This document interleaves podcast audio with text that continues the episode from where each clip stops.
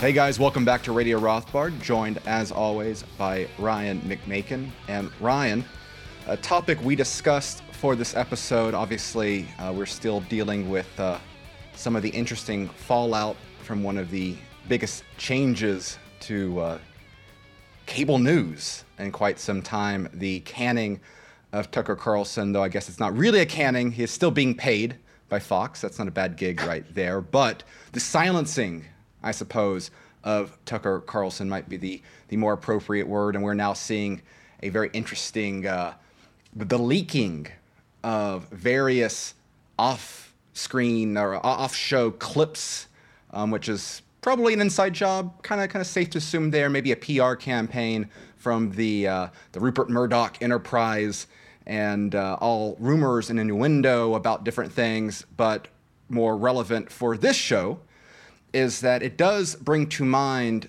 some of the history of, let's say, right wing purges in alleged conservative media. And of course, one such purge is our namesake, Murray Rothbard, who had some very strong feelings about uh, Bill Buckley in the National Review after his treatment from the very serious conservative outlet back in the day.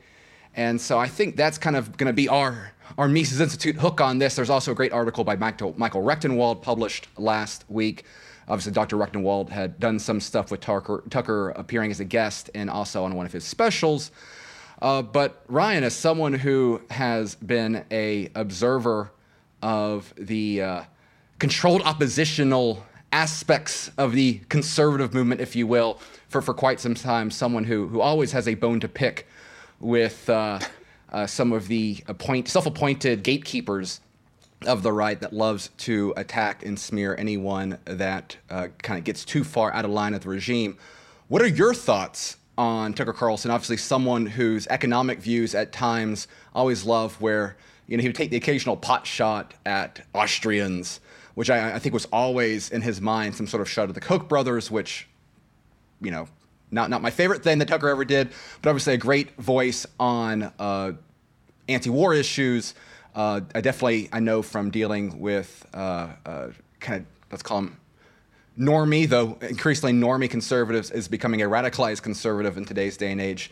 Um, I know he, he was definitely a voice that helped grow some of the uh, skepticism, some of the disillusionment, if you will, with various long held uh, icons, uh, know, the, the, the, you know, whether it's woke generals, whether it is the FBI, various aspects of the American regime that conservatives long held as near and dear heroes of the Constitution.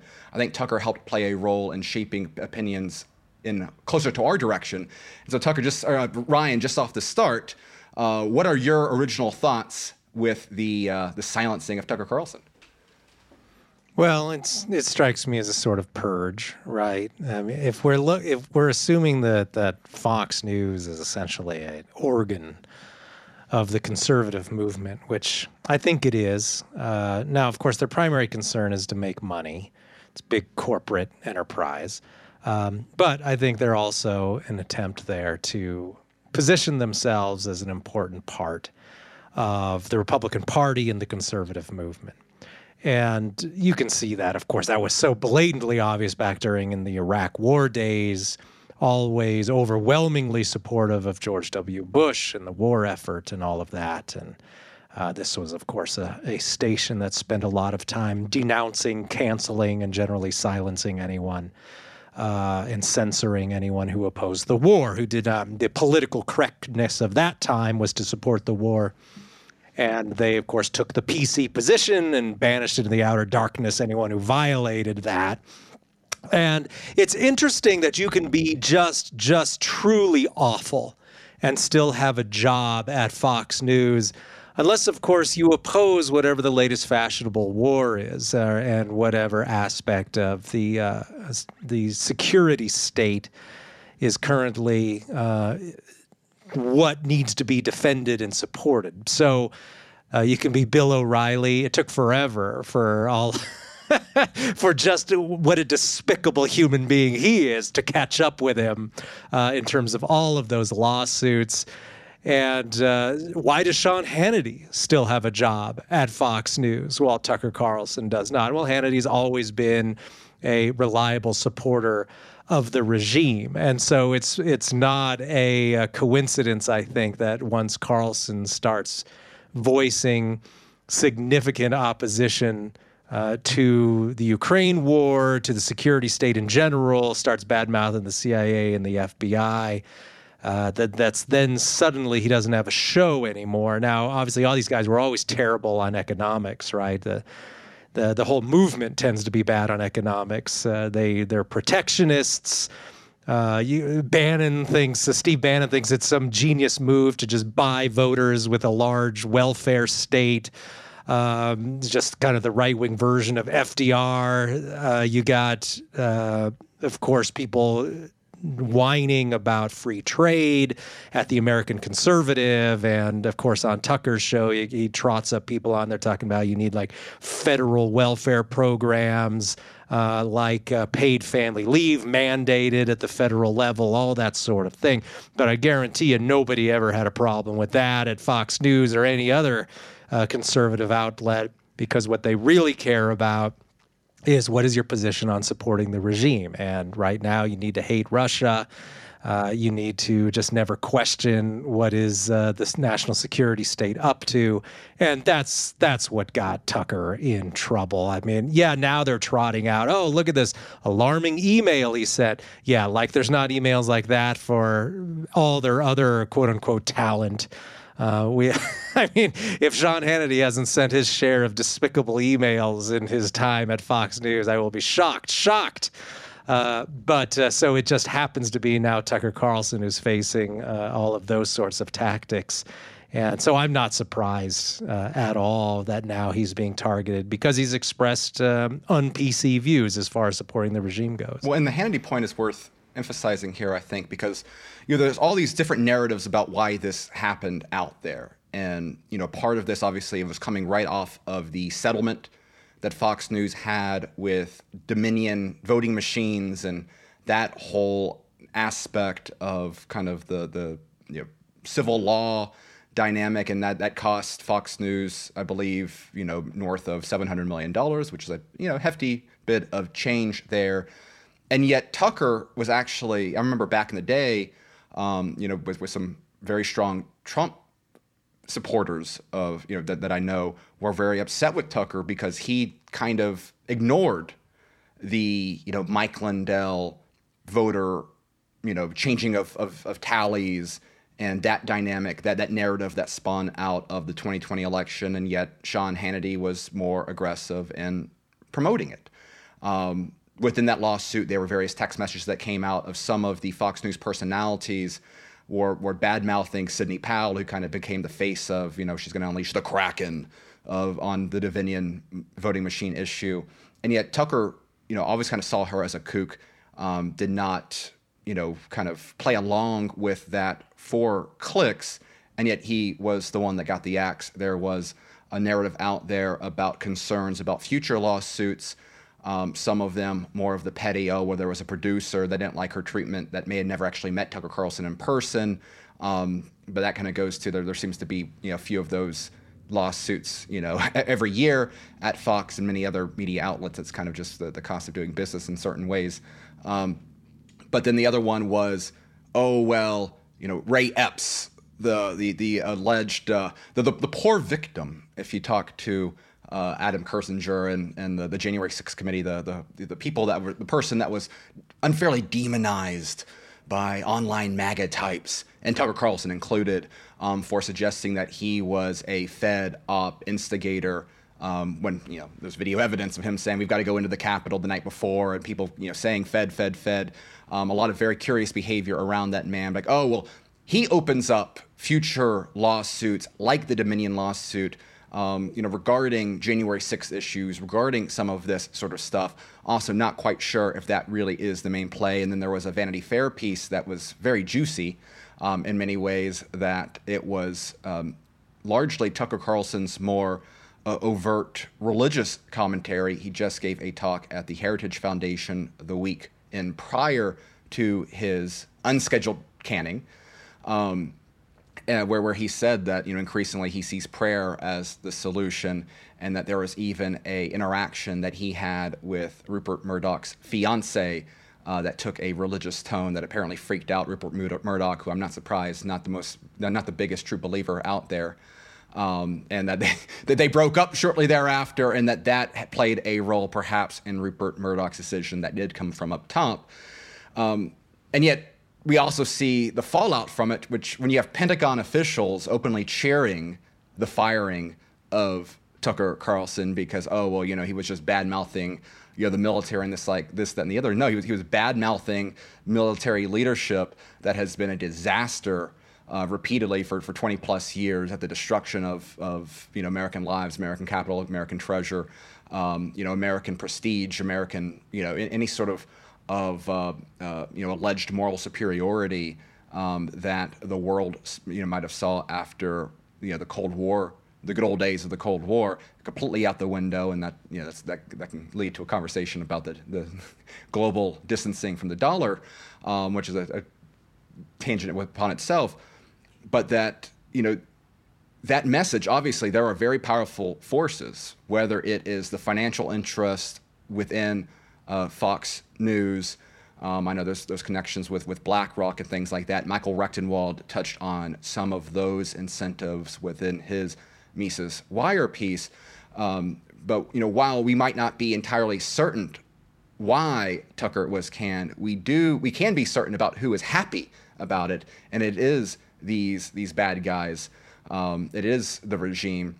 And one of the things I think is going to be very interesting, and we're already kind of seeing it, uh, you know, the, the only company that compares right now with Fox News in terms of distancing uh, lifelong customers or, or chronic customers um, is Bud Light and their PR disaster.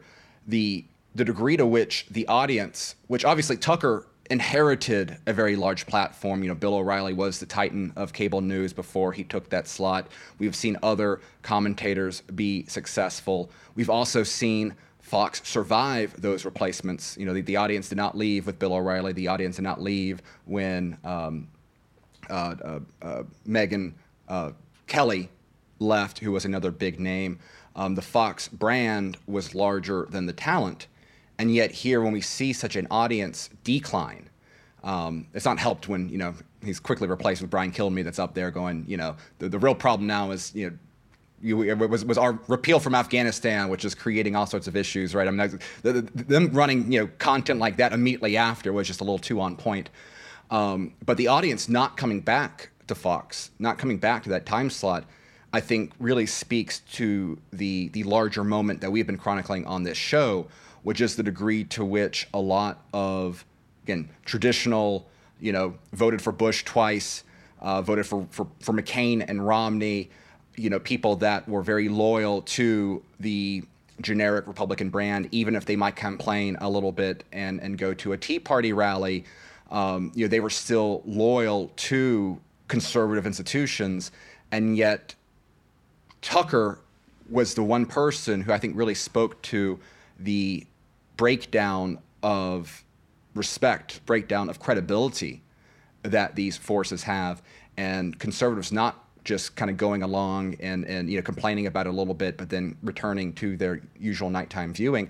I think that is a, a very optimistic sign here that there is more genuine genuine interest in those outlets, and Mises Institute being one of them, um, that is willing to call out who is you know ripping off average Americans and that is something where I, I, think this is a big difference than some of the past examples of, you know, whether it was, you know, Murray Rothbard being purged from the National Review, whether it was, you know, the destruction of the John Birch Society, um, which, again, yeah, not that they didn't have their own quirks in their own right, um, you know, the treatment that Pat Buchanan received, right, you know, being blasted as a, as a dreaded anti-Semite, um, you know, within the pages of respectable conservative media. Um, you know, the they didn't really suffer a consequence from purging genuine, uh, you know, that, that genuine sort of, of you know, right wing rebellion. Here, I think Fox News really is, and I think that's a, a reflection of something much larger going on than simply, you know, a, a cable news lineup. Yeah, I th- I think they're going to just try, and you can see it already in who they replaced uh, Tucker with.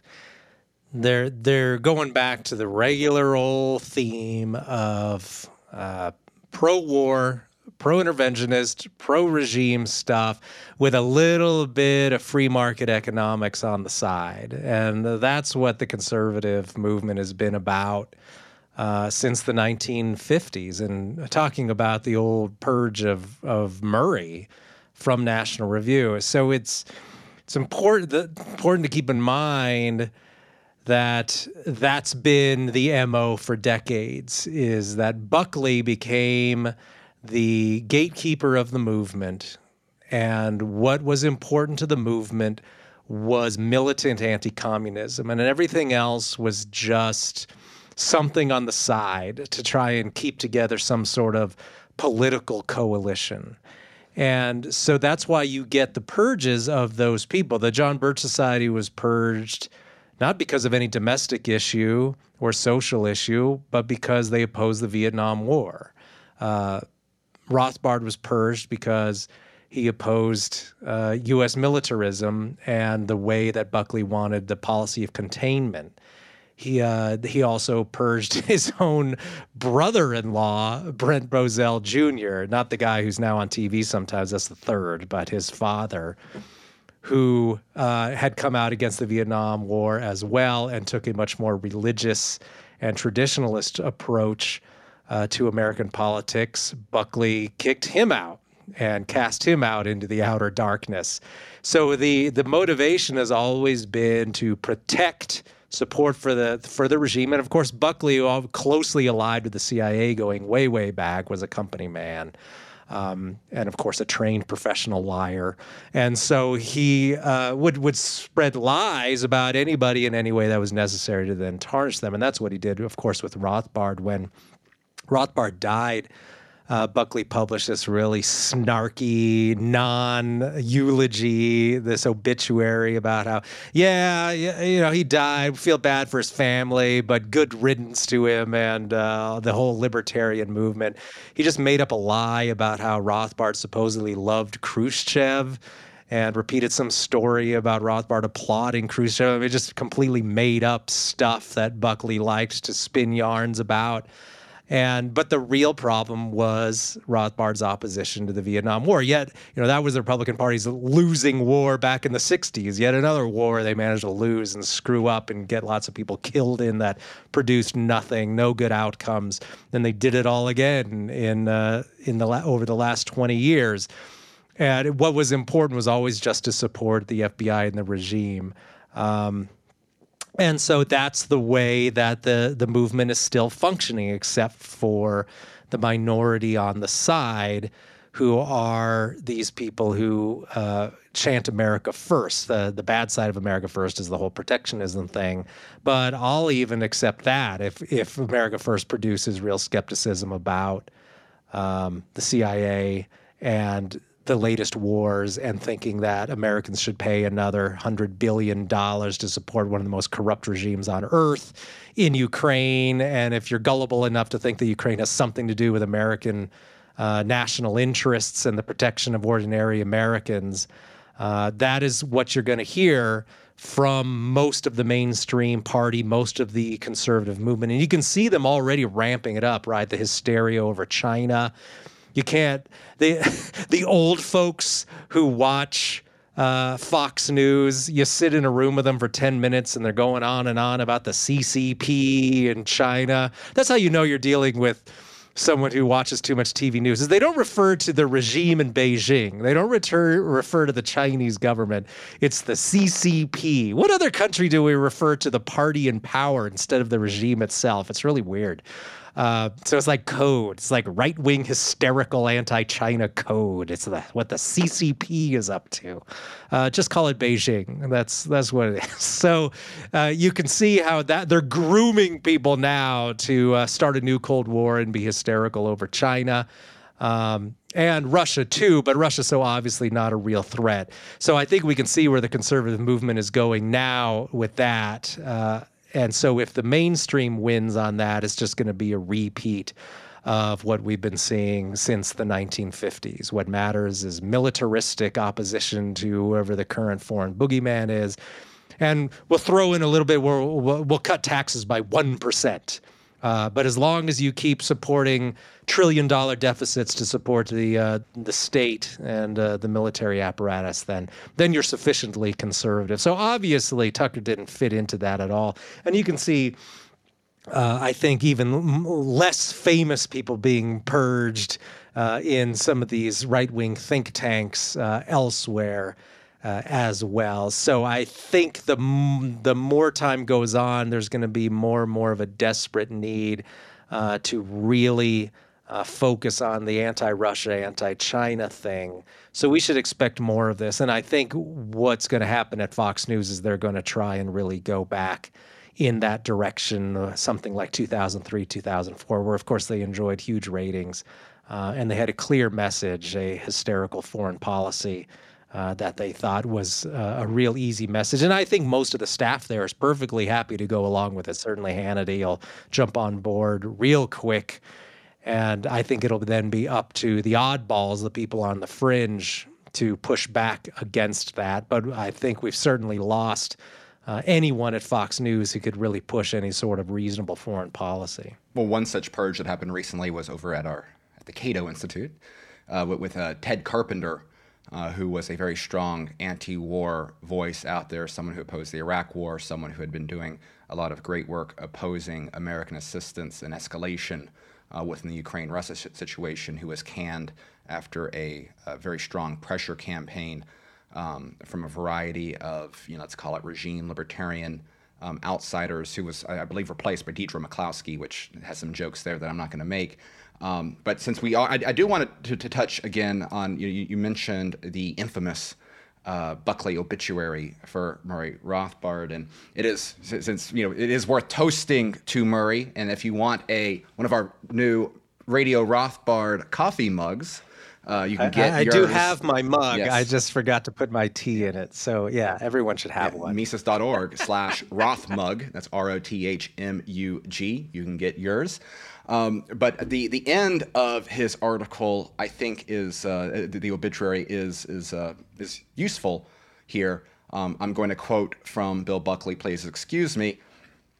Um, in Murray's case, much of what drove him was a contrarian spirit, the deranged uh, scru- scrupulosity of that caused him to disdain such as Herbert Hoover, Ronald Reagan, Milton Friedman, and yes, Newt Gingrich, while huffing and puffing in the little cloister uh, whose walls he labored so strenuously to contract, leaving him in the end not as the father of a swelling movement that roused the masses from their slumber, as he once stated his ambition, but with about as many disciples as David Koresh had in his little redoubt in Waco. Yes, Murray Rothbard believed in freedom, and yes, David Koresh believed in God. Um, that is the end of, of his uh, tribute uh, to, to Rothbard. And I think there, there's a, a, few points I want to make on that. One is I think there is a, if, if, one is looking for a reason for optimism, is that now we read these words in 2023, um, you know, far removed from when they were first written in 1995, um, it is true that Murray Rothbard has, in fact, um, been a father of a swelling movement. Um, there are probably far more people today that read Murray Rothbard's work than they read Bill Buckley's work. Um, I think that even within the conservative movement that Buckley built um, or, or, or, takes credit for, um, you know, the interest in, let's say, the paleo libertarian ideas, the respect that someone like a Paul Gottfried has um, who was, you know, a, a friend and a compatriot with Murray. Um, the fact that LewRockwell.com, the articles on there are far more in line with the concerns that I hear from, again, normie conservatives out there. Um, you know, it speaks to the fact that that your Rothbard's impact, um, you know, you know, it's far greater um, than you know Buckley was able to see and the the, the, the and it's in big part because of you know Buckley's role as being a champion of the establishment as much as you know no, no matter what he you know he, he nominally wanted to say otherwise um, at a time when the underlying uh, foundation of that regime is you know built on the lies of you know fiat currency. It's built on the lies of uh, you know a, a, growing oppressive surveillance state that is not simply used to stop the bad guys, but anyone who challenges them. Um, again, the the questioning of you know the the, the nobility of uh, uh, the, the, federal government and the workers thereof, the work of Murray Rothbard is far more useful in understanding our current times um, than anything that Bill Buckley ever wrote. But I think it's also interesting if you contrast uh, Buckley's treatment of Rothbard with that of a, another uh, Buckley foe, uh, Gore Vidal. Um, you know, Vidal, uh, uh, in my opinion, one of Buckley's best moments, uh, even though I have a, a, great respect for, for Gore Vidal, and I highly recommend our readers check out particularly his novels on empire. Uh, his books Burr in 1876 are two of my favorites out there in particular. Um, but uh, Buckley and Vidal actually kicked off this uh, median, really, kind of of the cable news genre. I mean, obviously, it was, it was on ABC at the time. Um, it was them kind of in this this you know panel style discussion covering the 1968 um, presidential uh, conventions uh, of the time. And um, uh, you know there, there was this kind of growing antagonism between the two that had already kind of sparred with words. Um, so it, it is kind of fun putting them on the same stage. And you get to the Democrat convention, um, which was held in Chicago at the time, uh, you know, this is peak, you know, left-wing anti-war activism within the Vietnam War. Um, you had, uh, uh, you know, police cl- clashes with left-wing protesters. Um, I even think um, uh, who, who was the, the the the CBS, you know, uh, uh, loser news news journalist. Um, uh, the, the, guy that had the, the, the, Bush Air Force, whatever. He, he got roughed up at, at, one point, even during it. And, and you know, there's a, t- there's a moment there, an infamous moment, where um, you know Vidal calls Bu- uh, Buckley a, a, a crypto Nazi, and you know Buckley, you know with his his you know accent says, you know, if you, if you call me a, a crypto Nazi one more time, I'm going to sock you in the face. Uh, and, and, you're going to stay plastered. And it was just this, this very emotional for a man whose entire, you know, uh, you know, his entire uh, uh image right, was being this, this sophisticated Yale man, right, you know, who was above this rabble. Um, it, was a real breakdown. It was a real demonstration of his true emotion there. And he spent the rest of his life apologizing for that moment. And so, and, and so, so he spends his entire life trying to, to overcome, um, you know, insulting someone who just personally insulted him. And yet he still can't you know, restrain himself to very publicly, you know, be, you know, treat someone who just just passed with the disrespect that he showed Murray. I, I think it really demonstrates who he really saw as the enemy, and because because Vidal represented, you know, the the you know respectable, if you will, though obviously there were some cultural proclivities with Vidal that I think deeply repulsed um, Buckley, and that's another conversation in itself. Um, you know, Vidal represented the the intellectual left that Buckley had respect for. He had nothing but disdain for someone like Murray, who attacked him from the right and outed him as a, you know, essentially a traitor to those who looked to him for intellectual guidance wrongly.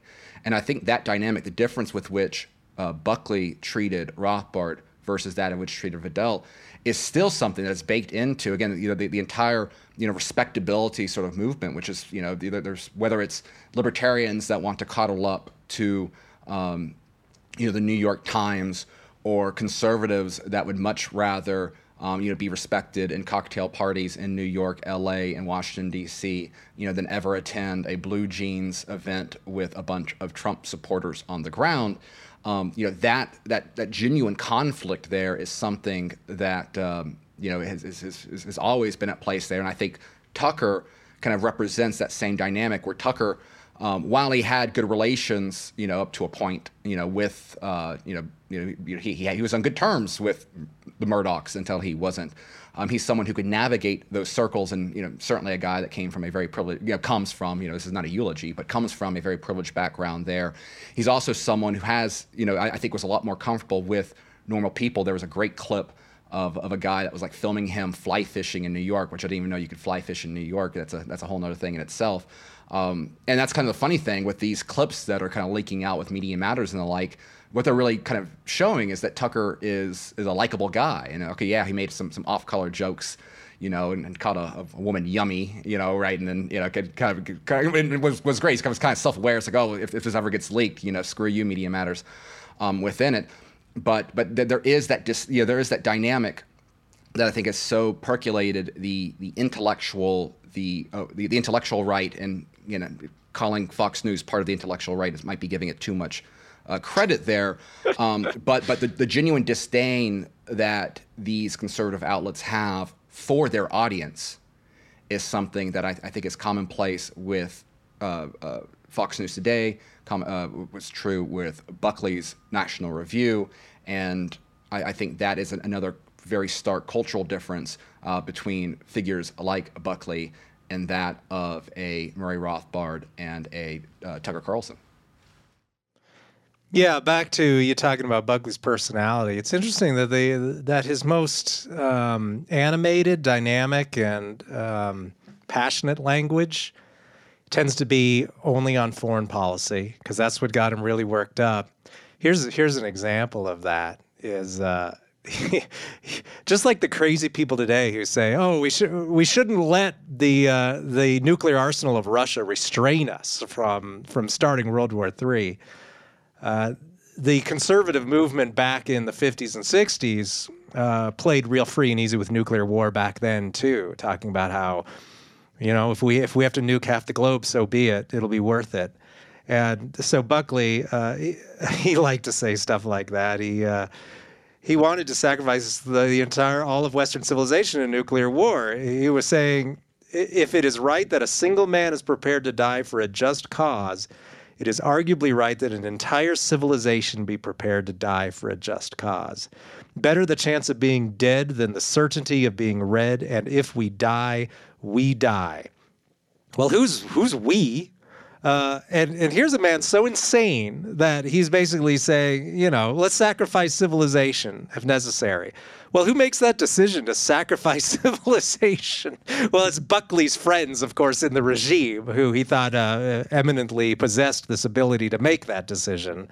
Uh, and he National Review employed all sorts of crazy people. Um, I, I mean, he had Willie Schlamm uh, Clarence Manion, who routinely said stuff like, "Oh, you know, I, I would let's build freedom upon a pile of 20 million corpses and stuff like that." And World War III, nuclear uh, destruction, no big deal. That was all perfectly acceptable in the pages of National Review and in uh, friendly and other conservative publications. But if you come out and dare suggest that uh, the latest war is a bad idea, well, then no good. You're you're you're a, a extremist. You have a deranged view of the world, and so it's just amazing uh, what you can get away with. And and yeah, it, it, doesn't look like a whole lot has changed in terms of uh, what really matters and what you can get away with saying. So I think we've got a lot of work to do in terms of getting people to really take a more sane view of these sorts of issues. But I think that Trump, by accident, made a lot of progress there just by really showing how so much of the uh, security state uh, really views itself as uh, the people who really should be in charge, and the and the regular public are just uh, people who shouldn't be allowed to know anything about what's going on, and just trust the experts, and they'll keep you safe. And uh, they're just the, the they're just, they're just the foreign policy version of Anthony Fauci. They're uh, the, the level of arrogance is exactly the same, and that's what you're getting out of members of the FBI and that sort of thing. So, um, uh, let's uh, let's keep an eye on these on these organizations. I mean, it obviously would be it would be perfectly fine with me if re, if viewership at Fox News just plummeted and disappeared. I certainly don't watch that stuff. Um, I don't know who really is a typical cable news watching person.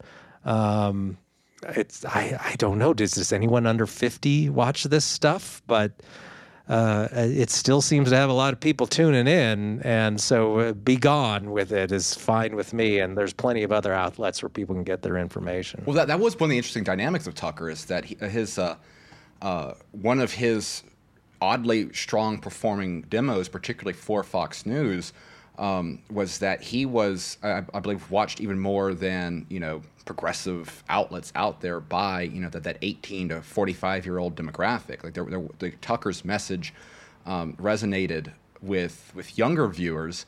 Um, now some of that might be hate watching. There's always kind of a, a bit of that built in. Um, uh, but you know that that that you know that that was one of the things kind of keeping keeping Fox relevant in, in that that degree.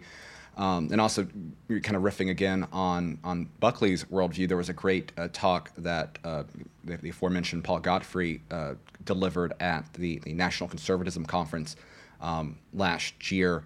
Um, you know, where, where he, he noted, you know, kind of the, the worldview of Bill Buckley was a willingness to accept a police state at home, um, you know, for the necessity of you know military anti-communism abroad. And I think that was the exact opposite of what a, a Tucker Carlson brought to the table. Obviously, a strong uh, opposite of what Murray Rothbard um, advocated, and I, I think that you, you breaking away from that, and there's you know obviously there's still a lot of challenges. Again, obviously China hysteria being one of them is is one of the main struggles out there with our our you know normie conservative friends.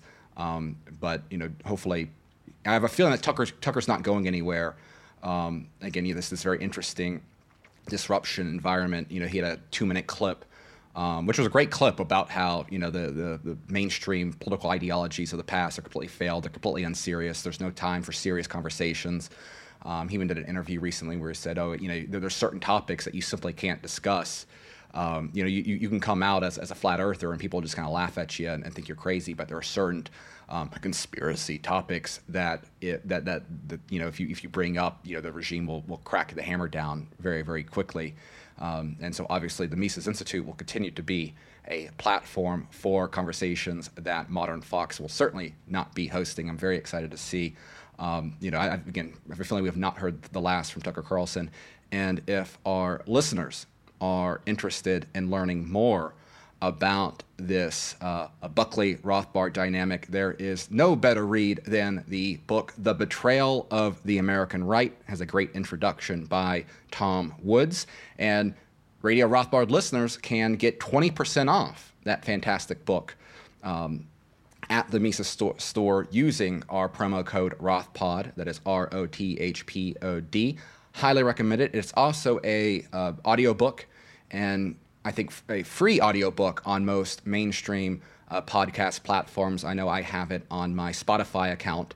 Um, so, again, highly recommend if you're interested in this little bit of, of uh, history there, um, and kind of particularly, you know, a lot of great stuff about Buckley's connections to the CIA. Hmm. Um, I, I, highly recommend our listeners uh, you know, taking advantage of, again, some of our great material at Mises.org. Uh, and again, get your Radio Rothbard mug at uh, Mises.org slash Rothmug. I've done enough shilling. Ryan, any last words on your end before we close out this episode? No, but I think moving forward, as the economy uh, continues to weaken and the U.S. gets more and more broke, uh, there is going to have to be some sort of realignment in these political coalitions. So uh, I think at Mises.org, you'll get a sense of of what consistency looks like. because we haven't changed our foreign policy in 40 years, and really nothing has changed at all. Uh, and I think if you want to want to really know what a more accurate historical view of the of the conservative movement is, as well as just uh, the laissez-faire movement in general, we do have a lot of that content. Uh, at Mises.org. So I recommend you look around, and I'll sure I'll feature some more of that good history uh, here in the next few weeks on the site.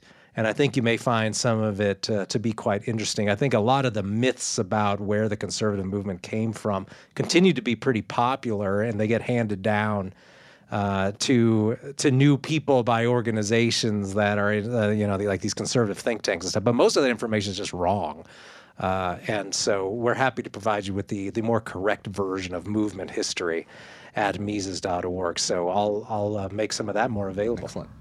Well, again, if you are interested in these topics, I'm going to post within our show links. We're going to have a copy of the infamous Buckley obituary. We're going to have, I'm going to link to Paul Gottfried's uh, address and also a video with that. I'll we'll, we'll, link in some good Rothbard material as well, and a link to that Betrayal of the American Right, which you can get a 20% discount on at the Mises store with the promo code RothPod. Um, for Ryan McMaken, this is Tho Bishop. This has been Radio Rothbard. Thank you so much for listening, and we'll see you next time.